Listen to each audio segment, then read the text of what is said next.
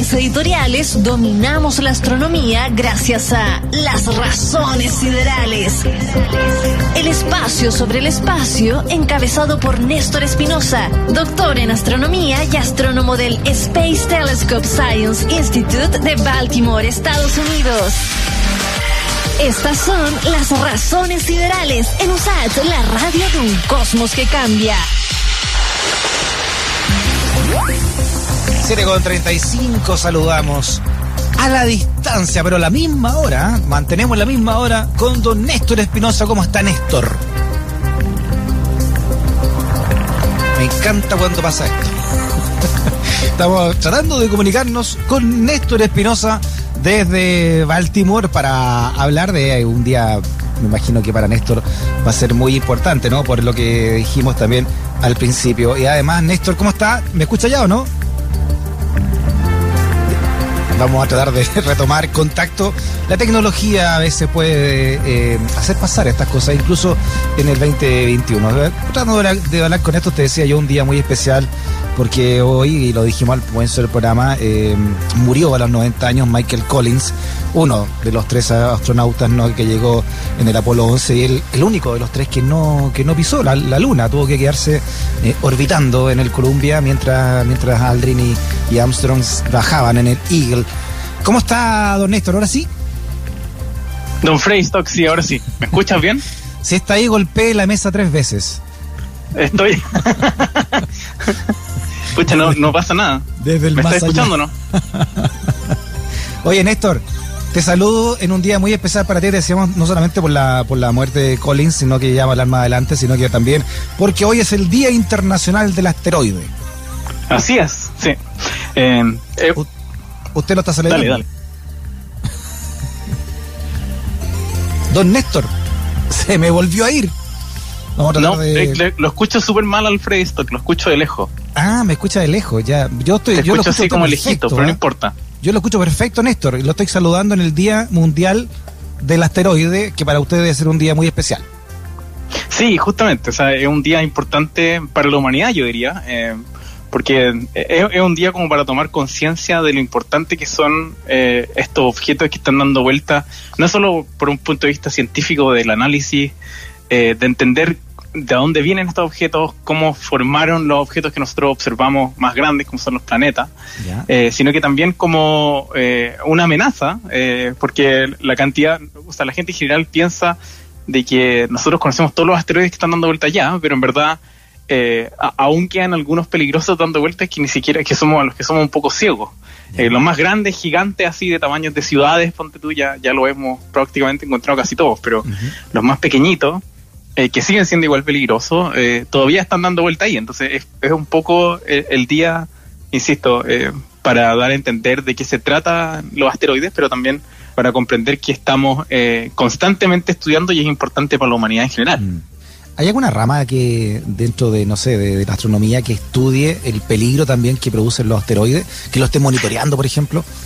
Sí, sí, hay, hay, hay un montón de astrónomos que se dedican eh, a- al estudio, a encontrar estos objetos, eh, que es todo un arte, eh, eh, es todo un arte de, de- de tratar de, de observar los objetos a cierta hora durante el día, porque ¿Ya? una de las gracias de los asteroides es que eh, estos objetos están orbitando. ¿Te acuerdas? Nosotros ya hablamos en un programa anterior Mm. sobre el, el- el hecho de que la mayoría de los planetas orbitan en un plano común con el Sol. Entonces, como que si tú pudieras tener una hoja gigante así del tamaño de nuestro sistema solar, Mm. eh, más o menos todos los planetas caerían como en esta hoja, por así decirlo. Mira. Eh, podría, podría inclinar un poquito la hoja como para hacerlos calzar a todos los planetas y al Sol. Ahora, los asteroides ¿Ya? también calzan ese, en esa misma hoja, también calzan en ese mismo plano. Por tanto, hay ciertas horas durante el día, eh, perdón, durante la noche en este caso, eh, ju- justamente el principio de la noche y el final de la noche, en donde es más factible detectar estos asteroides porque usualmente, como están orbitando alrededor del Sol, tenéis que observar justo cuando el Sol se pone, ahí justo tenéis que empezar a observar. Entonces, insisto, es todo un arte, es como una técnica eh, espe- especiales, digamos, para detectar estos asteroides. Eh, y sí, como, como te mencionaba antes, hay, hay gente y hay ramas de la astronomía dedicada eh, a estudiar eh, varios, varios niveles. Uno es observarlo, uno es detectarlo. Eh, lo otro es, como tú comentabas recién también, eh, eh, tiene, hay, hay gente que se dedica a estudiar los impactos tengo una estudiante de doctorado que con la que estamos trabajando juntos en, en, en atmósferas de exoplanetas, pero uno de los trabajos que hace ella, Natalie, se llama Natalie Allen, que trabaja aquí en John Hopkins, otro de los trabajos que hizo ella durante el pregrado y que sigue haciendo ahora, eh, es trabajar en modelos, por ejemplo, de cómo grandes, grandes impactos en la Tierra eh, resultan en, en, un área, digamos, de, de, la Tierra, digamos, que se, que se, se, se, modifica totalmente debido al impacto de la gran energía que tienen estos objetos. Entonces, insisto, hay, hay gente que se dedica a modelar esto a, ese nivel. Eh, así que sí, hay, hay, hay, harta física, hay harta astronomía dando vuelta eh, con respecto a esta área y es súper activa. ¿Desde qué porte en adelante hay un asteroide eh, es realmente peligroso para, para la Tierra? Eh, es una buena pregunta porque no, es tan fácil la respuesta porque depende de la composición.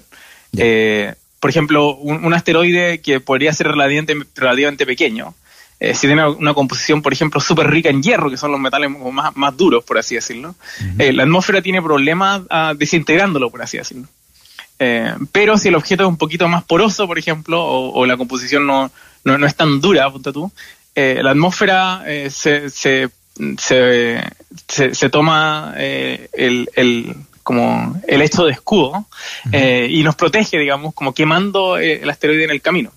Entonces es, una función, digamos, de la composición y del tamaño. tamaños peligrosos en general son varias decenas de kilómetros, por ejemplo, para arriba. pero de nuevo, eso depende mucho de la composición. Y de los que ya están, están monitoreados, ¿no? Y que se sabe su, su órbita, ¿Cuál, es el más grande? ¿Se, se, tiene un, catastro también de esos tamaños? No me acuerdo cuál es el más grande, ni hay, hay, hay un set de catastros, sí. Hay, em, hay una, una, página en la NASA que tú puedes buscar en, Google, que se llama los NEOS, los Near Earth Objects, eh, y están todos todos identificados, como decía un, un, tal tal por cual hace unos años atrás. Eh, en tal por cual, no, no, no, vamos a revivir a los muertos en este No se mueve un asteroide sin que lo sepa. Justamente, hay un grupo en la NASA que se dedica a hacer justamente eso y se dedican no solamente a, encontrarlos, sino que a mantener su órbita eh, como en, en rigor. lo que pasa es que en general, cuando tú detectáis estos objetos, tú los detectáis como que los observáis por un pedacito de su órbita. Eh, es como, por ejemplo, si alguien estuviese tratando de mirar la órbita de la Tierra y mira, mirar a la órbita de la Tierra por un par de días nomás. Entonces, ahí uno extrapola un poco cómo sería la órbita de, estos asteroides. Eh, y esas extrapolaciones de repente son, no son tan buenas.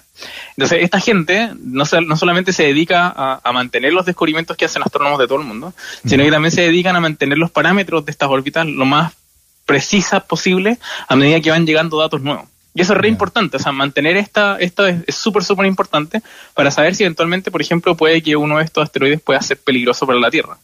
Eh, pero sí, hay, hay un catastro, digamos, eh, el NIO, así como el NIO de, de Matrix, ¿no sé qué Matrix? Una, película bien famosa, sí, claro, ah, famosilla, eh, así mismo se llama. Hay, hay un catastro, tú puedes buscar ahí, te puedes entretener. Como dato rosa, y aquí le mando un, saludo al, profesor en el colegio, que no lo voy a nombrar. Eh, yo me acuerdo haber hecho una pseudo tesina en el colegio, eh, que una tesina era como un proyecto así como investigación chiquitito, eh, en el que básicamente me dediqué justamente a buscar cuáles eran los más peligrosos y si de verdad eran peligrosos. Y básicamente la conclusión a la que yo llegué era, o sea, después de, ver cómo y hablar, de hecho tú le mandé un par de mails a un par de gente que trabajaba en el, en el NIO, la misma gente decía como, la verdad las cosas que hay por hoy, hoy día, si de los que hemos catalogado, ninguno es así como que tú dirías, oh, va a chocar con la Tierra. Pero si tú vas, por ejemplo, a, de repente a, Google o buscáis las noticias, hay ciertas redes de noticias que se dedican así a... yo siempre los saco a colación en Twitter, siempre, siempre los, saco para hacer un rato a, la gente, no, no voy a nombrar, pero los, los public measures por ahí, eh, hay algunas redes de noticias por ahí que de repente salen y dicen el asteroide más peligroso del universo se acerca a la Tierra, ¿cachai? Típico esa y, ¿eh? y, de repente tú leís la noticia y en verdad no es tan así, y si vas a la fuente de la noticia no tiene nada que ver, como que mm. alguien dijo como que pase algo, y, la gente como que deja la escoba en redes sociales. A mí me encanta sacarlo a colación porque encuentro que es un poco, ¿cómo se llama? Eh, deshonesto de, parte de, de, algunas redes de noticias de hacer ese tipo de cosas. Pero básicamente me acuerdo que la conclusión a la que yo había llegado era de que había mucho sensacionalismo alrededor de asteroides y este profesor que estaba en, en la comisión él era periodista y se sintió pasado a llevar y no me puso un 7, me puso un 6-9. Mira tú. Un 6-9.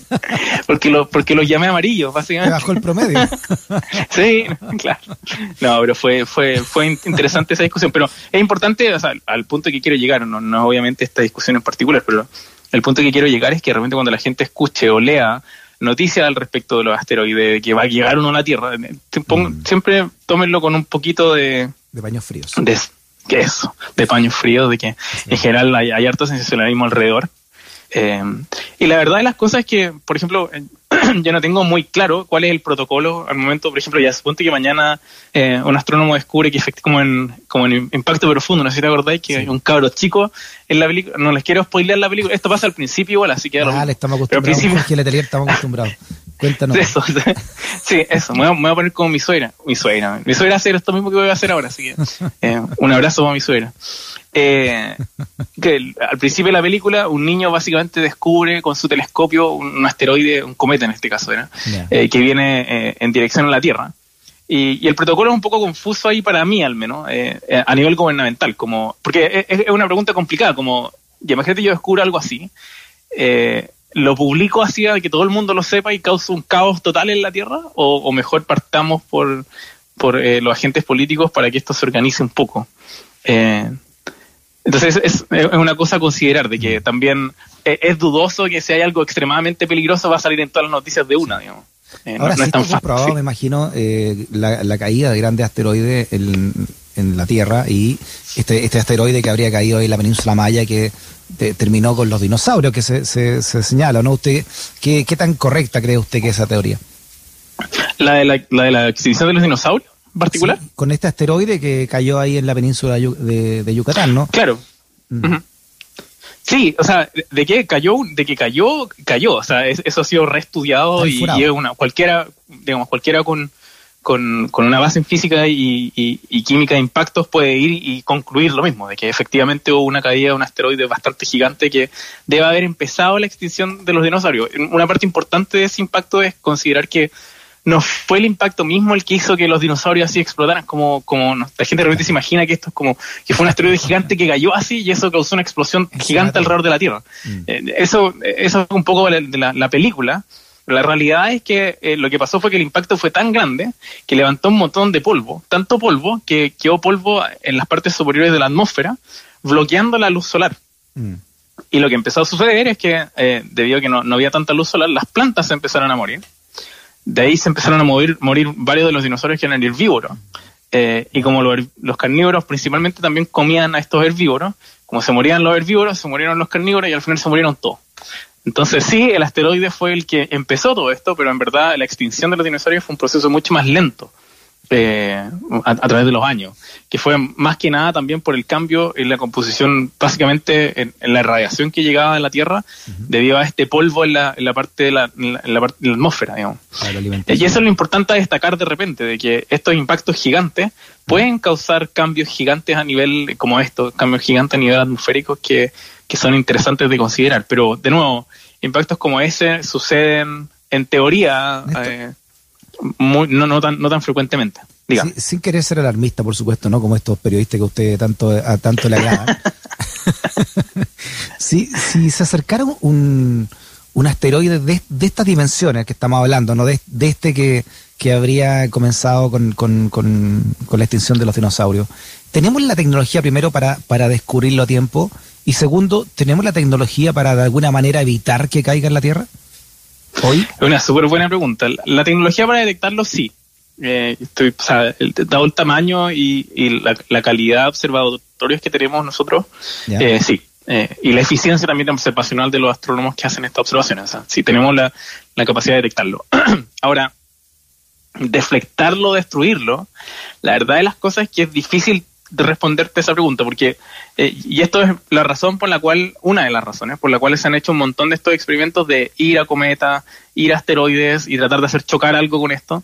Eh, me acuerdo que en el 2005, 2004, no me acuerdo por ahí, hace mucho tiempo atrás, eh, se, se, lanzó la misión Deep Impact, que justamente trataba de lanzar una, una misión a chocar con, un, con uno de estos objetos. La película, la película eh, se llama igual. De película, básicamente, sí. Mm. Eh, para poder comprender, digamos, cómo varía la composición del objeto a medida que tú vayas al centro, porque todas nuestras, todos nuestros modelos de, las composiciones de estos objetos son básicamente teóricas. Tú medís la masa, medís el radio y medís la composición de afuera y como que asumes cuál va a ser la composición a medida que vas hacia adentro.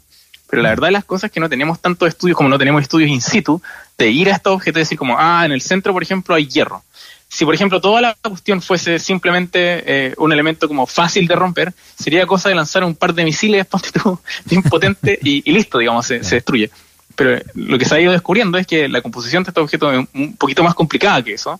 Eh, y por ejemplo, si fueran compuestos principalmente por, de nuevo, hierro, eh, es mucho más difícil romperlo o desviarlo. Entonces, la respuesta a tu pregunta es un poco complicada hoy en día, que aún estamos estudiando, de primero entender cuál es la composición exacta de estos objetos o, qué, qué pistas nos pueden dar las observaciones que nosotros tenemos hoy en día sobre la composición interna de estos objetos. Y después viene este efecto de la tecnología, como cómo lo haces. Lanzáis como una bomba atómica, como lo hacen en, el impacto profundo. Eh, eh, algún tipo de láser se le ha ocurrido a un montón de gente que ha escuchado. Eh, pero la verdad es que ninguna de esas tecnologías se ha probado. Así que si, si llegara a suceder algo así, necesitáramos hacerlo.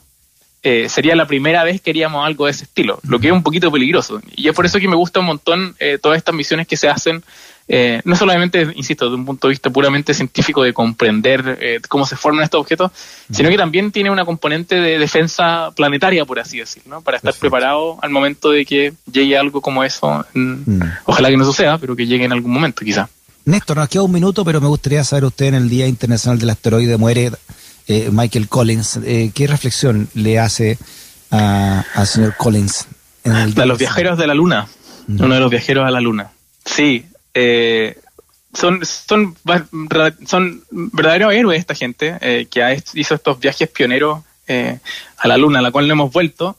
Y, y, creo que en términos de lo que está sucediendo hoy en día alrededor del mundo y lo que está sucediendo acá en Estados Unidos, que quieren volver a ir a la Luna, eh, creo que, si bien descontó un amargo su muerte, probablemente al escuchar las noticias de que queríamos volver a la Luna como ser humano, eh, debe haberle causado felicidad eh, al, saber para dónde vamos ahora.